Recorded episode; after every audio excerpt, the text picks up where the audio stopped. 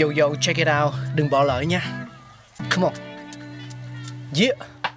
Thankful we got con người sáng tạo mà sống dồi dào tình tuổi trời sao vương cao là tích tắp phát minh đầy ắp xây đắp tương lai có một không hai nhưng liệu có ai còn nhớ dùng Xin được gửi lòng biết ơn vô hạn đến những con người không ngừng sáng tạo, mang đến những phát minh mới thay đổi cuộc sống. Thankful we got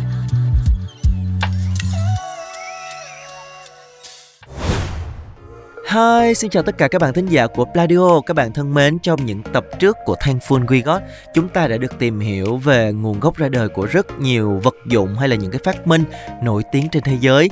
Nhưng trong ngày hôm nay sẽ là một phát minh của người Việt Nam rất là quen thuộc và nhiều người thích cái món này lắm nha. Đó chính là bánh tráng phơi xương. Hãy cùng tìm hiểu nha.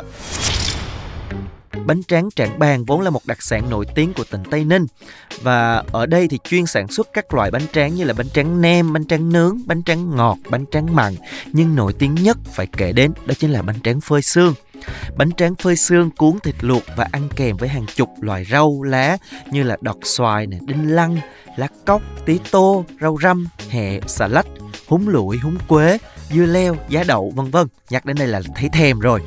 Và điều đặc biệt là các loại rau trồng ở đây không có loại nào quá cay, quá đắng mà bùi, hơi chát, hơi ngọt và hơi chua. Nước chấm bánh tráng cuốn thịt luộc cũng được pha chua chua ngọt ngọt rất là ngon. Và nghề làm bánh tráng ở Trảng Bàng thì đã có từ rất là lâu đời, truyền từ thời cha ông của vùng đất Ngũ Quảng, Bình Định đi khai hoang lập ấp ở Tây Ninh từ thế kỷ 18.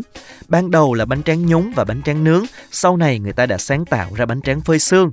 Đất Trảng Bàng được trời cho ngày nhiều nắng, đêm thì lắm sương. Gần đêm về sáng thì sương giăng mờ đất Trảng Bàng. Để làm bánh tráng phơi xương thì người dân nơi đây cũng phải một nắng hai sương, thức khuya dậy sớm rất là vất vả. Ở Trảng bàn có nhiều giai thoại về nguồn gốc của bánh tráng phơi xương. Nào là chuyện anh chồng để quên một ràng bánh đã nướng ở ngoài trời chiều hôm trước để cho qua đêm bị ướt xương, tiếc của cho nên là lấy lại để ăn. Nhưng mà vô tình thấy nó ngon, cho nên từ đó mới có nghề đem bánh tráng phơi xương. Rồi chuyện người vợ đi bán bánh tráng nướng, bán không hết, để thúng bánh bên ngoài nhà và đêm xuống bánh bị xương đêm làm mềm đi.